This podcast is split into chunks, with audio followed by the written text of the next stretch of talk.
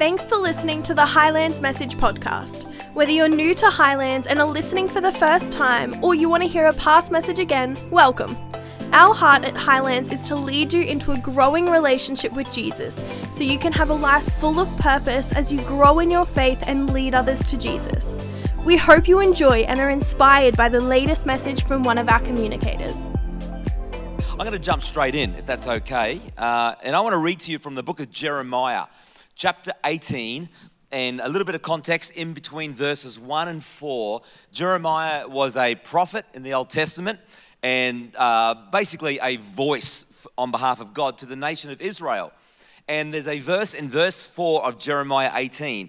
And Jeremiah, God shows him this imagery of a potter at a wheel creating a vessel. And in verse 4, it says this He, meaning God, was using his hands to make a pot from clay, but something went wrong with it. So he used that clay to make another pot the way he wanted it to be. You know, when I think of this verse, uh, I think of that movie, the classic in 1990, star, starring Patrick Swayze and Demi Moore, called Ghost. If anyone anyone remember that movie, gee, anyone that's over the age of 40 is putting their hand up right now. Ken, you would have taken Moira on a date to have seen this. You've never seen it. You've never seen it. You guys need to get out just a little bit more. I mean, this is the classic, this picture here. She's sitting making a clay pot, and he comes up behind her without a shirt on, of course, which you can do when you had biceps like Patrick. And it was the Righteous Brothers song, if you remember it.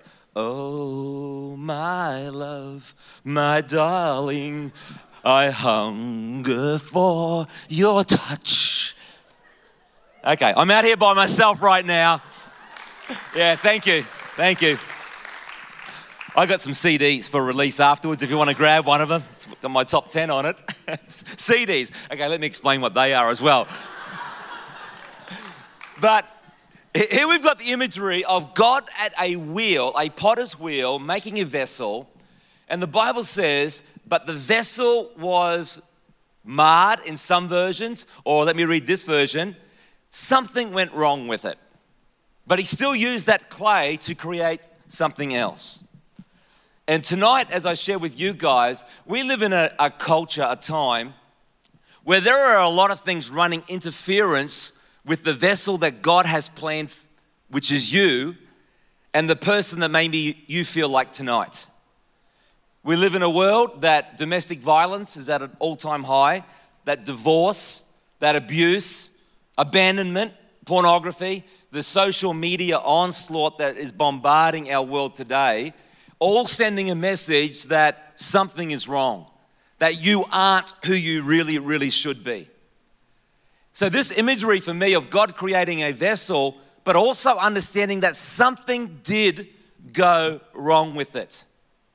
But what God did is, I think, something so beautiful where God didn't throw the clay out and go, oh, well, that sucks to be that piece. It actually says He recreated that clay into something else.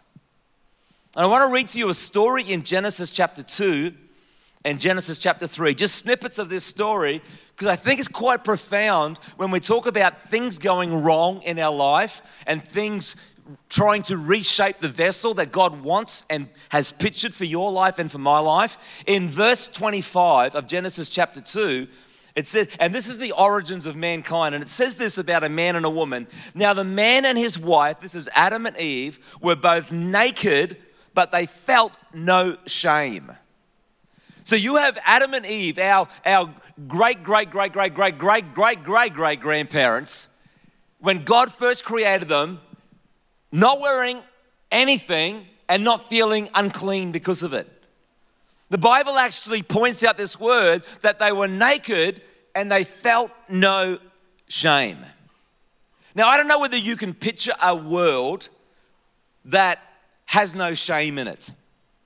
If you can actually get your mind around what life would have been like for Adam and Eve to walk around in the Nicky New, that means naked, no embarrassment, no sense of body shame, No sense of feeling like, oh, look, I don't want to show you my midriff because I haven't done my, my, my crunches yet, or I haven't done my push ups to pump my biceps up, or, or with Eve worried about, you know, the, the, the, the size of her breasts or anything like that. There was none of that feeling of, I don't want to look in a mirror. There was just no sense of somehow we're wrong, we're broken. And yet, come to Genesis chapter 3, in a very short period of time, this clay vessel that God had formed called Adam and Eve something went wrong. And we read in verse 6 of chapter 3 the woman was convinced. She saw that the tree was beautiful and its fruit looked delicious, and she wanted the wisdom it would give her. So she took some of the fruit and ate it. Then she gave some of the fruit to her husband, who ate with her, or with, with her, and he ate it too. At that moment, their eyes were opened, and they suddenly felt shame at their nakedness. So they sewed fig leaves together to cover themselves. When the cool of evening breezes were blowing, the man and his wife heard the Lord walking about in the garden. So they hid from the Lord God among the trees. Then the Lord God called to the man and said, Where are you? And he replied, I heard you walking in the garden, so I hid. I was afraid because I was naked. And what I think is intriguing about this story is that when they ate of the fruit and their eyes were open, the Bible doesn't say that they felt anger. The Bible doesn't say that they felt initially alone. The Bible uses a word that when their eyes were open, they felt ashamed.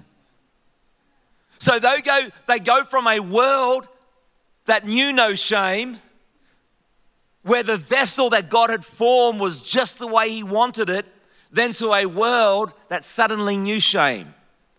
And in some way, they felt we're wrong, we're flawed, we're broken somehow. And things changed. Let me show you. I've got a little triangle here. It's called the shame triangle. Just to unpack for you what is shame. I want you to see it. Shame is a painful sense of humiliation, embarrassment, and self condemnation and it will lead you to see yourself and your experiences with great disapproval and disdain. Humiliation, embarrassment, and self condemnation that continually work in people's lives. That's what got activated in Adam and Eve. Suddenly they felt embarrassed, humiliated, and then the self condemnation began. Brene Brown says this about shame shame is that warm feeling that washes over us, making us feel small, flawed, and never good enough.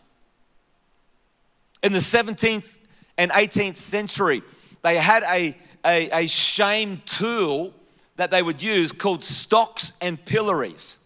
And some of you could have been alive when they used these things. Stocks and pillories were a way that if you did something wrong, as small as stealing a loaf of bread right up to, to murder, they would put you in the community town square for day after day after day. They would put you in the stocks, which is the headpiece, and the pillories, which is the arm piece. And every day people would surround you and they would throw feces at you, they would throw rotten food, dead animals at you. And the whole goal of this process was to embarrass and shame people to change their behavior. Now, we look at that in 2023 and go, how ridiculous is that? But all we've done is modernized it, and today we use social media to shame people. Today we have governments that like to shame people. We have legislations that come out that like to shame people. We have families that get divided over vaccine policy and, and, and, and mask policies that, that ultimately just want to shame one another into submission.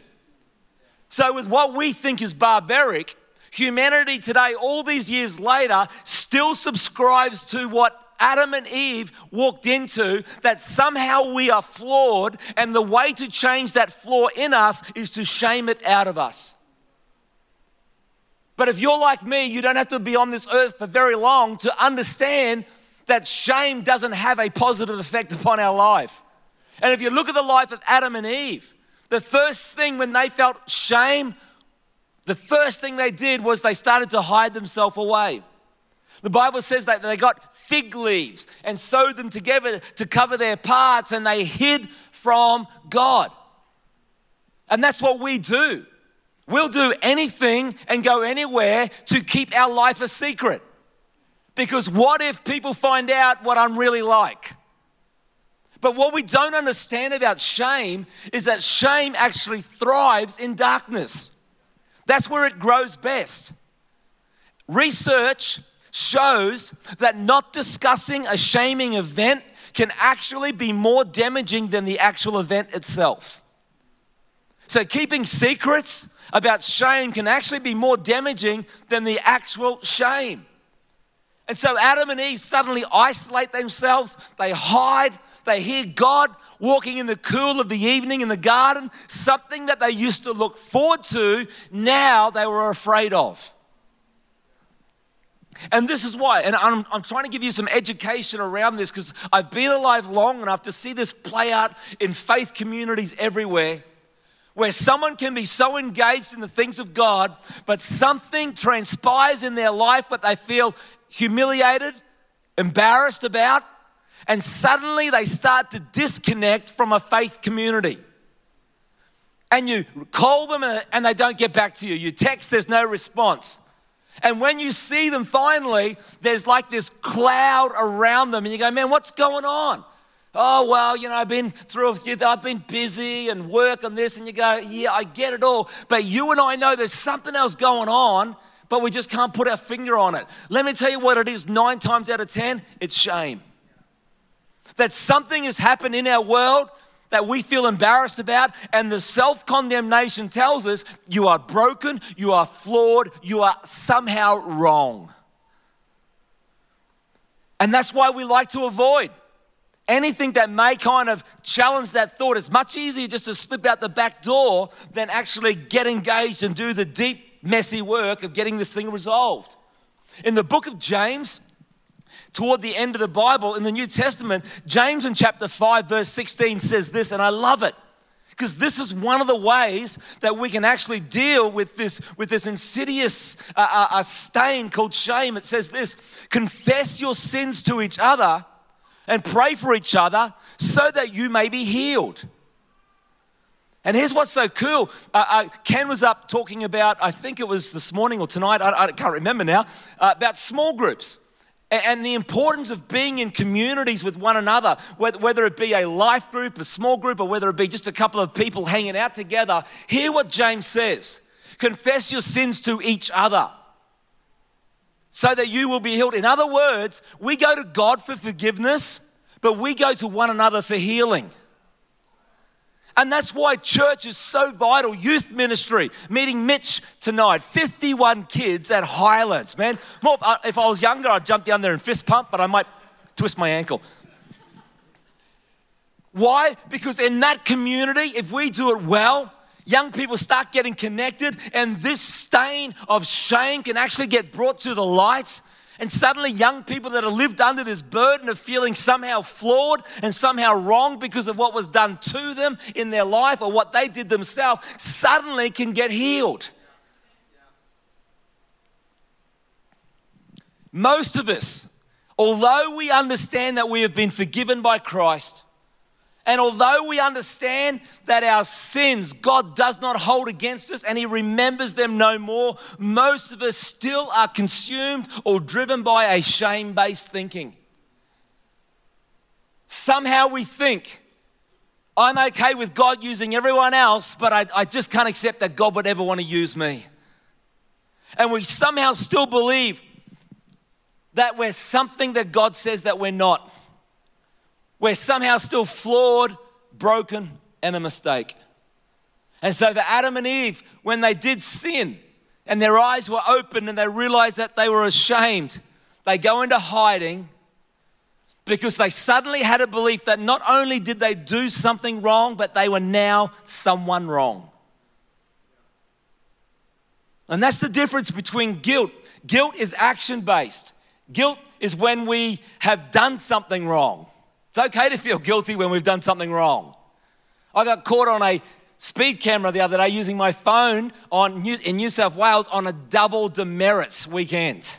10 points, $2,000 fine. I know, you can feel my pain, can't you? So I just said I wasn't driving. Kathy was driving and signed it over. She doesn't know that yet, but. So guilt was good for me. I was like, oh man, I, I have put my phone away in the car. But shame is identity based. Shame says, I am someone wrong. And now I'm, I'm unlovable. And what happens in our life when shame has been a big part of our world, those you messages that other people have said about us, over time we adopt them and they become I messages. Growing up in households where mum or dad or other people said, You're this and you're that, suddenly become I am this and I am that. And to understand tonight that Satan, his main job is not temptation. His main job is accusation. And for every single one of us tonight, that He has a script that He wants you to subscribe to. And that script is that you don't measure up, that you're broken and unlovable. But I want to give you some good news right now. Psalm 34, verse 5 says it in one of the best ways that I've ever read. It says, Those who look to Him, look to the Lord for help, will be radiant with joy. No shadow of shame will darken their faces. If you were to write down a verse tonight, I want you to write down Psalm 34, verse 5. And I want you to be able to look in the mirror and go, Those that look to the Lord for help will be radiant with joy, no shadow of shame. Come on, you know the feeling of that shadow of shame. When we've looked at something we shouldn't have, when we've done something and we know that that's not really what God would want from our life, and this is not a criticism because we all do it. We have this sense of this shadow of shame that comes around us. And Psalm says it so well that when we turn our countenance towards God, and to understand that God doesn't judge us because of it, but suddenly there will be a radiance of joy that destroys the shadow of shame. I love the way Hebrews chapter 12, verse 2 puts it. It says, looking to Jesus, the founder and perfecter of our faith, who for the joy that was set before him endured the cross. And then it says, look, despising the shame. So I want you to get this that the opening sin, the opening flaw, the opening issue that Adam and Eve, the first human beings, ever felt was shame.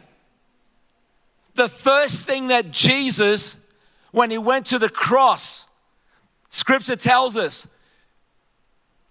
defeated through his despising was shame.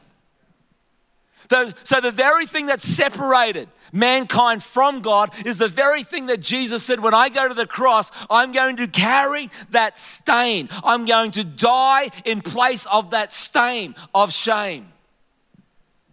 And that part of us that we feel just doesn't measure up. It's broken, it's flawed. Jesus tonight says, I have carried that to the cross for you. Now, I understand that still may not connect to where you're at right now, and that's okay. That's why when I read before what James says, confess your sins to one another. You get involved with a small group of like minded people that say, I want my life to be transformed. I want to grow. I want to become more Christ like. And you start owning some of this and start sharing some of this. Let me tell you what's going to happen that that power that Jesus defeated of shame on the cross is going to begin to be outworked in your life, and you will see a radical change in your life. You'll be able to walk into the doors of this church no matter what has happened without any shadow of shame making you isolate yourself or hide yourself. Some of the best leaders in this church are still hiding themselves because you've got a stain of past shame. And you need to know tonight that that's not how God sees you. Right across this city of Toowoomba, there are people who don't want to come to a church. They say things like, oh, well, the roof will cave in. But what they're saying is, how could God ever love someone like me?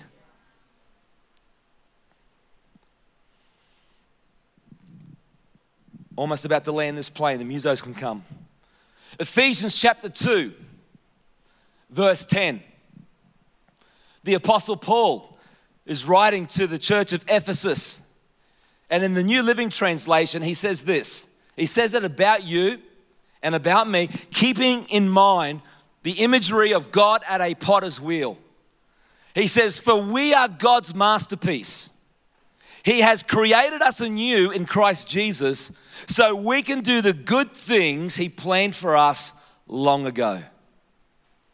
This word masterpiece, let me sound really intellectual. In the Greek is the word poiema. Now, the word poiema in this reference here is where we get our English word poem from. But it actually refers to any piece of art. So I want you to think about this. When God is saying to us, to you and I, that you are His masterpiece, He's saying that you are my poem. You are my story. You are my vessel that I'm creating. You are my piece of art. You are something beautiful that I haven't finished working on yet.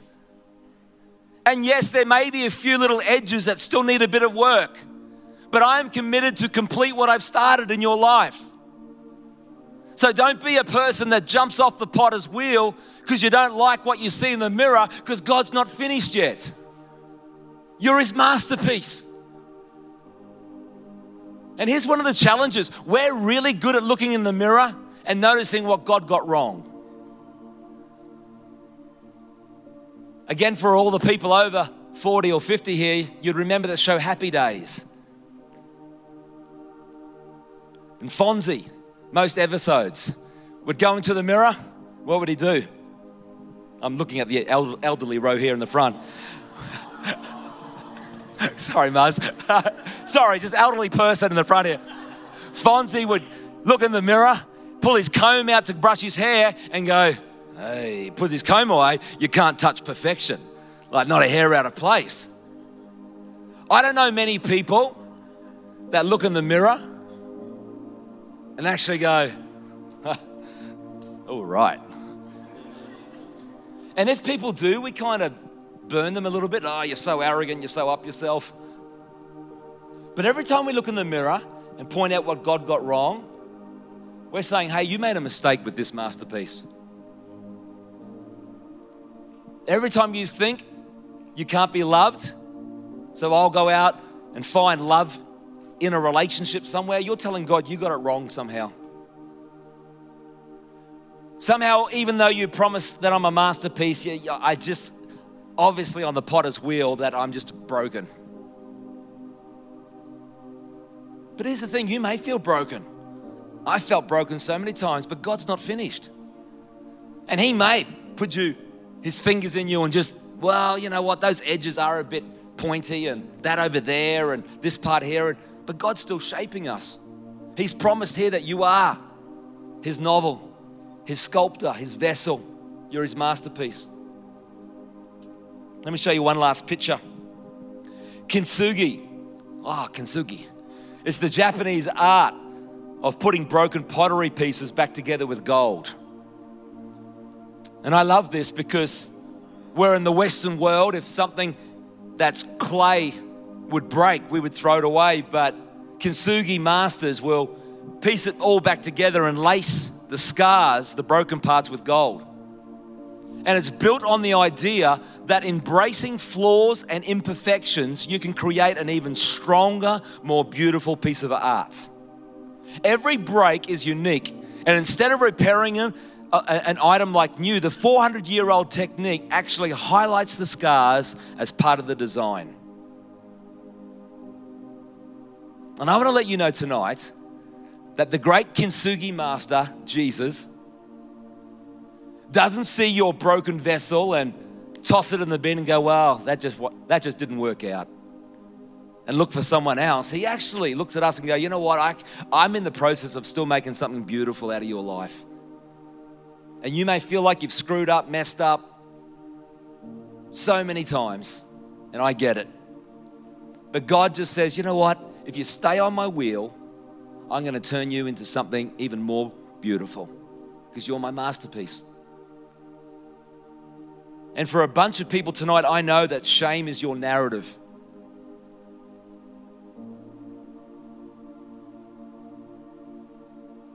I know it because I've been there. And we try and bury it deep and we try and power over it and But that's not God's plan for us. You can hide, you can isolate yourself, but understand all along God's saying, I want to heal you. I want to heal this. You don't have to live day in and day out with a sense of embarrassment, humiliation, and self condemnation. God's power is bigger than your past. God's truth is bigger than your opinions. What's true about you now doesn't have to be true about you tomorrow. And what, what once was will no longer be. Let me give you one last Bible verse and then we're going to pray. In Romans chapter 8, verse 35, in the message version, it says this None of, us none of this fazes us because Jesus loves us. I'm absolutely convinced that nothing, nothing, living or dead, angelic or demonic, today or tomorrow, high or low, thinkable or unthinkable, absolutely nothing can get between us and God's love because of the way that Jesus, our Master, has embraced us. So, to every single person tonight that already in your mind has justified what, why God can't love you, I want you to hear that. Nothing. Absolutely nothing. I don't, I care, but I don't care if you're addicted to pornography. Let me tell you something. Nothing can separate God loving you. He loves you deeply. Whether you've slept around with a hundred different people, you need to know tonight that can't separate you from God's love for you unless shame causes it. And unless shame becomes your narrative to make you feel too embarrassed that how could God ever love me? Because here, here's what happens we try and change to be loved by God. And we think if I can just be a better Christian, then God will love me. And then what we basically do is get into a self helps program, and I've just got to do better, come to church more often, all wonderful things. But let me tell you, in the end, you just end up exhausted. What we need to understand is the way we change is actually understanding that we are loved by God. And when someone is loved by God, it gives us the ability to change. And so tonight, you are loved by God. And according to the Apostle Paul, nothing can separate you from His love. So there are five words I want you to go home with tonight. You are loved, you are valuable, you are forgivable. I want you to hear that. You are forgivable, you are changeable, and you're never alone. So, my challenge to us tonight is simply this Do you want to change the narrative of your life? Are you tired of living with the narrative of somehow I am flawed, broken, and a lesser of a human being? Then, as Psalm 34, verse 5 says, turn your face toward Him, turn your eyes toward Him, and you will be radiant with joy, and no shadow of shame will be upon you tonight, as we, before we pray, I want to make an opportunity for anyone tonight. And someone may have said, hey, come to church tonight. There's this, you know, overweight old guy from the Gold Coast speaking. And, and maybe you've come and thought, what the heck is this all about? Maybe you saw a song service and you've met people and there's all this, this positive energy in the building and you're kind of wondering what's going on here. Let me tell you what that is. That's simply the difference that Jesus makes in people's lives we are not perfect. There is, there's a whole bunch of us here that are still working through a whole bunch of stuff and will be forever. But together, we encourage one another that we're on this journey together. And maybe tonight you're saying, I don't have a community like this. I don't have a, a hope for my future. I don't have a sense that, that a God in heaven actually loves me, as you've talked about, Ross. Then tonight I'm going to make an opportunity for anyone that wants to begin this journey simply by knowing more about Jesus. It's not a commitment to sign up to any program or anything like that. It's simply saying, I want to know more about this journey of following Christ. So, what I'm going to ask tonight is if we could close our eyes together, and I'm going to look across this auditorium. And wherever you're seated right now, if you say, Hey, I, want to know more about Jesus, I want to start this journey of being a follower of Christ, or I just want to know, I've got questions. I'd like to have some answers to them. Then, wherever you are tonight, I'd love you just to slip your hand in the air. Allow me to see that hand up nice and high, right up the back there. Thank you so much. You can put it down.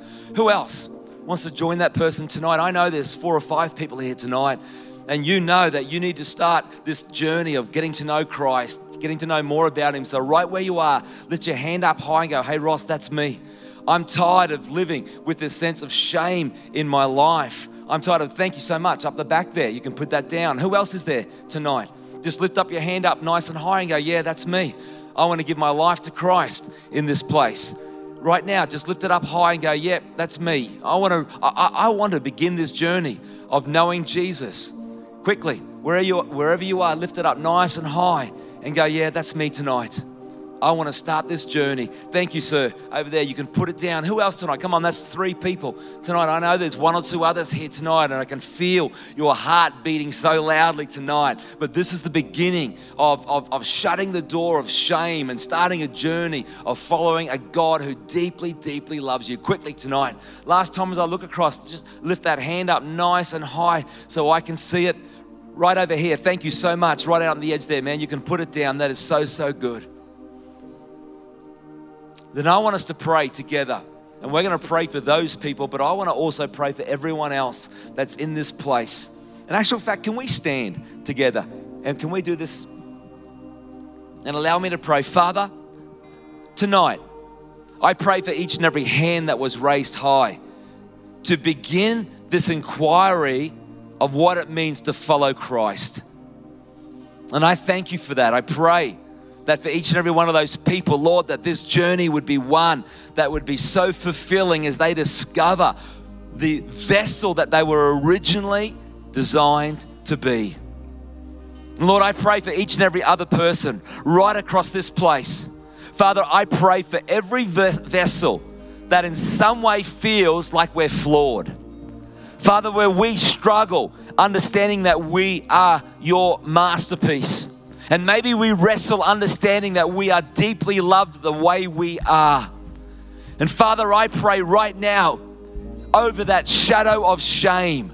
And I pray in this place, Lord, that there tonight would begin a journey of us pointing our face towards you, understanding that you took shame upon the cross for each and every one of us. And Father, that we would stop despising the vessel that you've created us to be. We would begin to, to cease pointing out all of our faults and our flaws. But tonight, Father, we would begin to embrace who we are and understand that we are forgivable, we are changeable, that we are wonderfully and fearfully made, that you have not finished with us yet, and you are committed to the process of completing what you've started in our lives. And so, Father, tonight I thank you.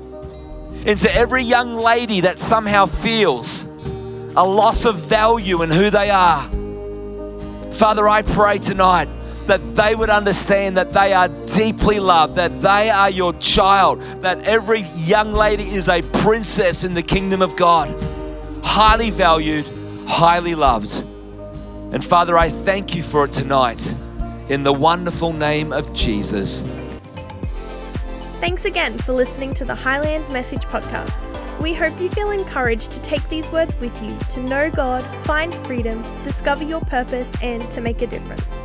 If you feel moved by today's message and want to connect with us, we'd love to hear from you.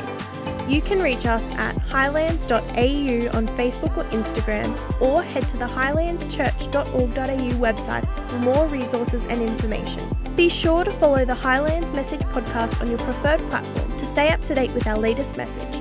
We hope to see you in person soon.